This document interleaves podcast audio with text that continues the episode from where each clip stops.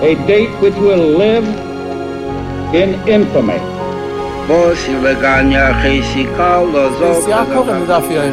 Both of those projects, initiatives, got off the ground because of the Ger Rebbe. The 11 Olympic team members slain in West Germany. The Olympic Games. Zugerecht waren Brüder in Amerika. Vertrauten Schabbat at the Gitter.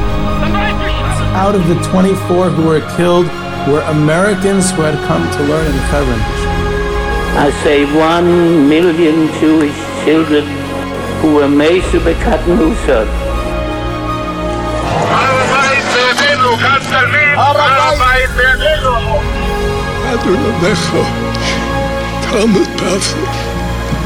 Whoever heard such beautiful words, It is never too little, it is never too late, and it is never enough. Jewish History Soundbites, bringing alive the world of our glorious past. Here is our host, live from Jerusalem, Jewish historian and tour guide, Yehuda Geberer. Today we're going to go on to what seems to be a very popular topic to everyone.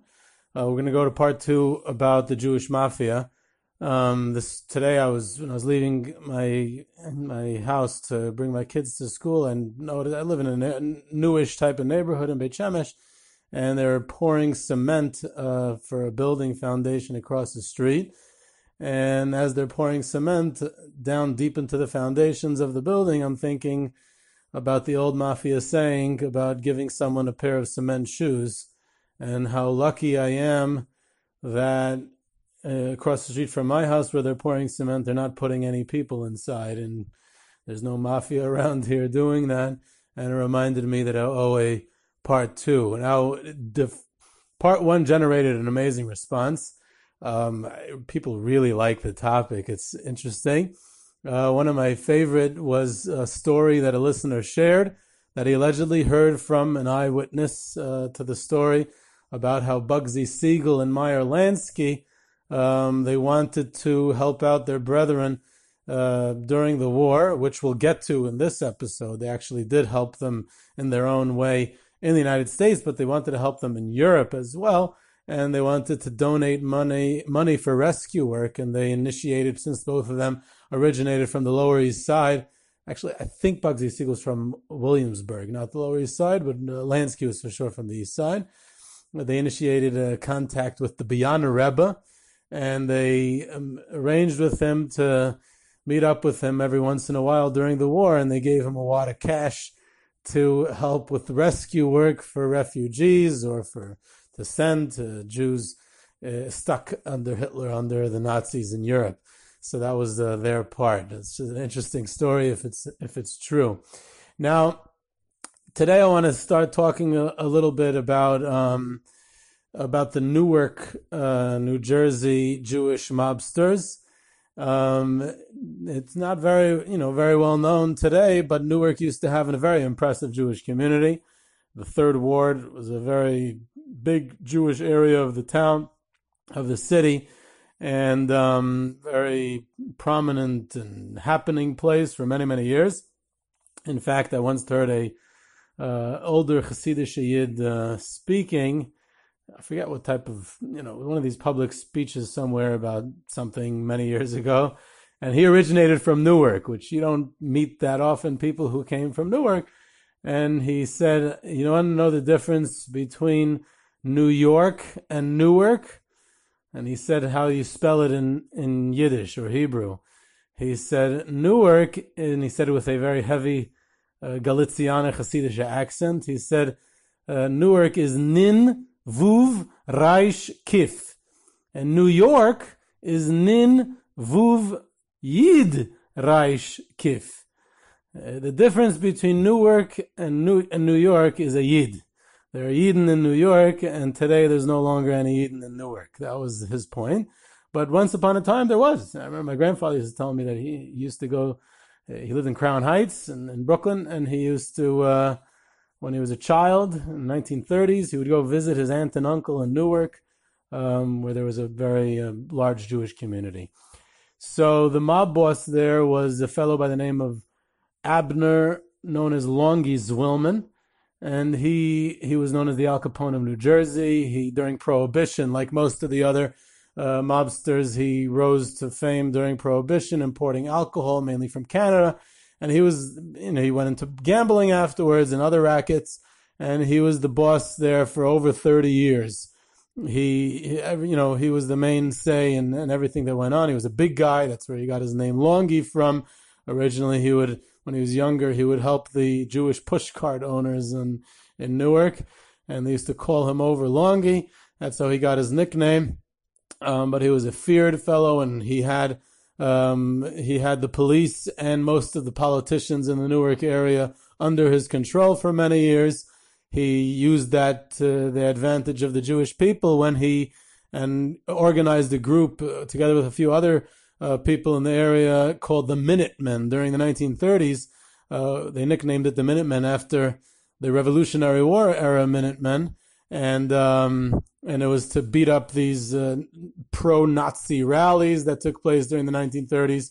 And this group of Jewish mobsters and, and, and prize fighters and wrestlers, they would get together on a minute's notice and uh, they would break up rallies. They would beat them up. They would put stink gas and all kinds, uh, all kinds of stuff to break up these uh, pro-Nazi uh, rallies during the time of the 1930s. One time he was by a friend's funeral. A friend of his had died of natural causes, and uh, and he went to the funeral and he stayed outside the chapel. And the widow of his friend was was rather insulted. She went over to him and said, "Abner."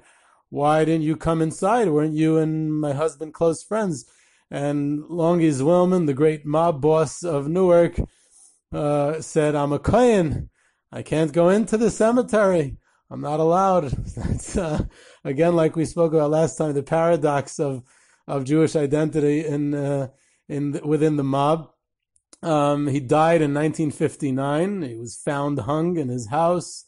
Um, big question how he died was it a suicide like the police decided, or did the mob bump him off because they were scared that he was going to start cooperating with the feds because he had been subpoenaed to testify? Um, either way, um, he had a big levaya. A couple of thousand people, incredibly enough, came to the levaya. He was buried in the Jewish cemetery. His mother was still alive after he was being he was the mob boss for over 30 years. His mother was already in her 80s, and she um, she was very close with his mother, very devoted to her and she followed his uh, his by his funeral. He, she followed his uh, casket, crying, "My Abela, my Abela." His name was Abner, uh, and this uh, a Yiddish mama crying for her son. Another mob boss in Newark was a fellow by the name of Joseph Stacher, uh, known as Doc Stacher, also big in prohibition and gambling and the and the works. Close with Lansky, uh, like like most of the mobsters of his day. And uh, eventually, what he, the reason that he he attained fame is that um, he was caught for all kinds of tax evasions and things, and he was stripped of his citizenship. He was one, like Lansky, he was one of the few American Jewish mobsters who was actually born in Europe. He was born in the Ukraine and made, you know, and immigrated with his family uh, when he was about ten years old um, to um, to to the United States. So they stripped him of his citizenship and uh, they were threatening to deport him. And he eventually decides to take advantage of the law of return, um, which was the state of Israel, that any Jew anywhere in the world can come to Israel and ask for citizenship. So he moves to Israel in the 1960s. And all these different Israeli politicians from even before, from even when he lived in New York, they were they knew him, they had connections with him, and you know there was there's a whole Maybe we'll get to that in part three. The relationship that the Israeli government has with the Jewish mafia mob in uh, in America, and Teddy Kollek, the famous uh, mayor of Yerushalayim, was close with him and others. So here he lives in his later years, in his golden years. He lives in a penthouse in Tel Aviv, and living it up, and uh, and everyone loves him, and he he has it good. One of the people who was close with him at the time was a uh, religious politician in the Knesset named Menachem Porush.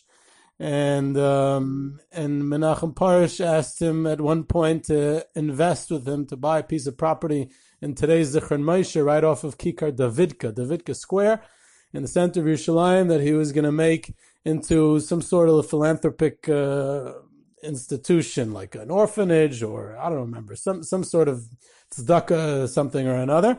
And and you know him being one, you know, one wants wants to give to charity, wants to recover for you know uh, for his past, his problematic past. So he gives him a large percentage of what he needed. Porush then went ahead and had second thoughts about the whole thing and decided to build a hotel which would turn a profit instead. And it wouldn't be a non-for-profit institution, but rather a very profitable place. And he, that was the famous Merkaz Hotel. Today it's the Prima Palace, the Merkaz Hotel. Although it's hard to imagine Yerushalayim without the uh, Waldorf or the uh, the David Citadel or or even the Plaza. But at one point in the 1970s and 80s, the Merkaz Hotel was the Haimisha Hotel in the center of Yerushalayim. That was the only place and it was owned by Menachem Porush for decades. He even lived there at the end of his life, and um, and uh, it was built with the money that he got from Doc Stacher. And Doc Stacher wasn't excited about this this whole thing. That now this uh, religious rabbi with the big beard uh, ripped him off basically, and saying that it would be for tzedakah. And now he's making money on the hotel. So what does Stacher do? He goes ahead and brings it to an Israeli court. Now you can't make up this story.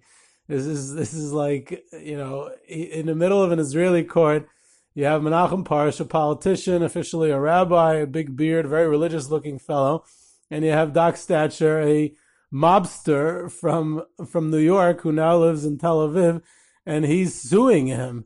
And and and Porush to defend himself goes all out on on on Stacher's past. He says, "Who you? You're a criminal. You're a crook. You're a mobster. You're a ganav."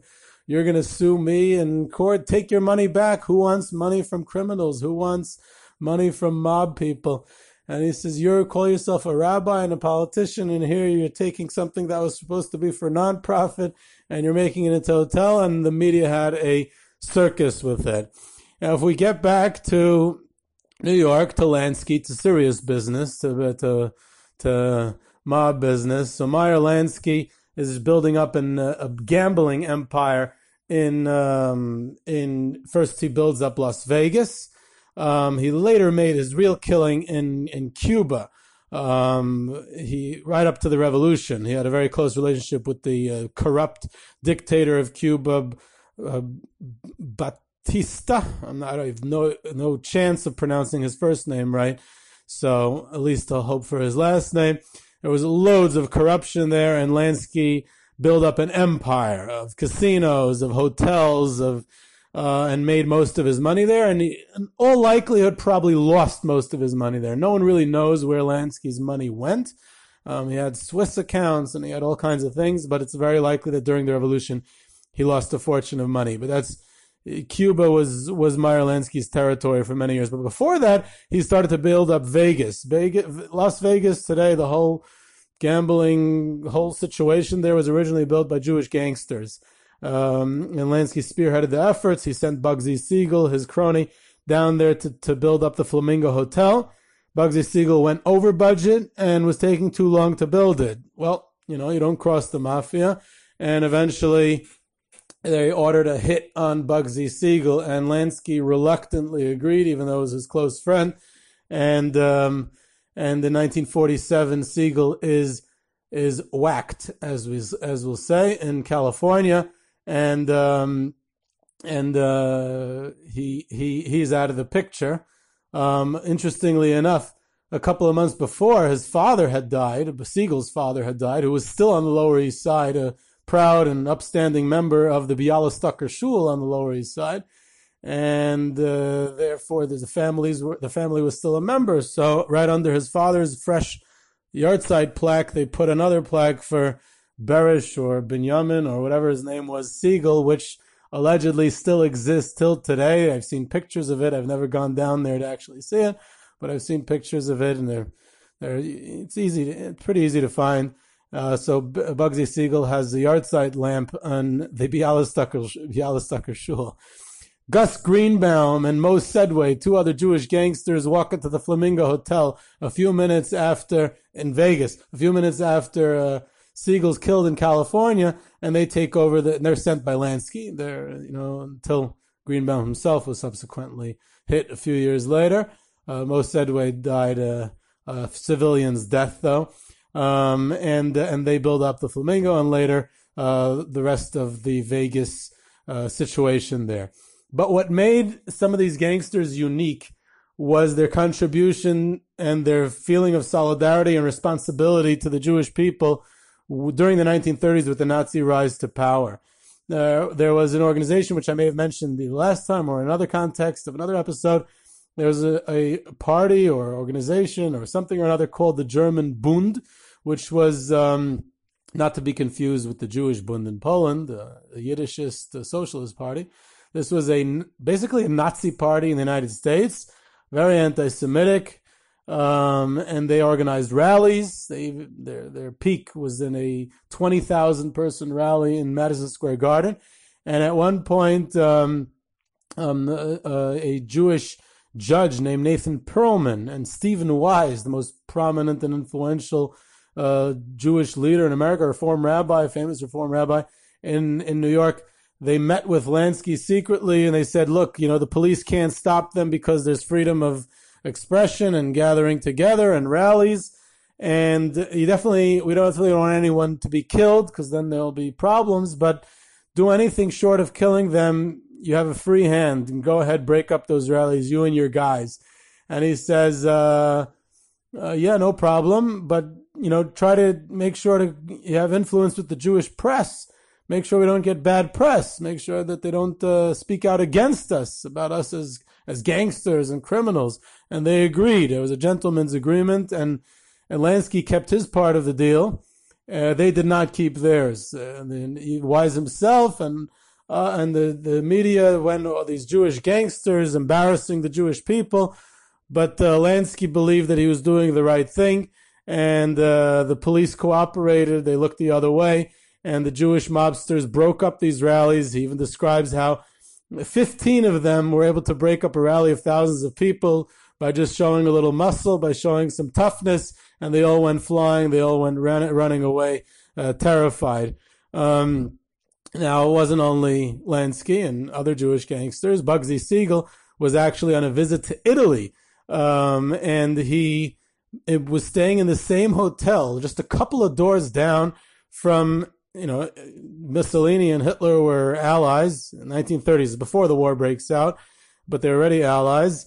And there was emissaries, uh, government representatives of, of the Nazi government visiting Italy. And the two of them who were staying right down the hall from Bugsy Siegel was Hermann Goering and Josef Goebbels. Goering was, was uh, Hitler's right hand man, the head of the Luftwaffe, the Air Force and Josef Goebbels, of course, was the propaganda minister, and Siegel met them and spoke to them actually and did not like them. And he was very upset. This is leaders of Nazi Germany and they're anti-Semitic. And he decided like a good gangster that he's going to hit them. He's going to whack them. He's going to get rid of them and, and no one will know any better. He was convinced out of it by, by, um, by his hosts in Italy and he and he did not do it. And one of the what if, what ifs that I sometimes get as as a question is what would have happened had Siegel gone ahead and gotten rid of um, Goering and and Goebbels? Would that have changed eventually the final solution or the Holocaust? And we'd like to think that yes, it's extremely unlikely.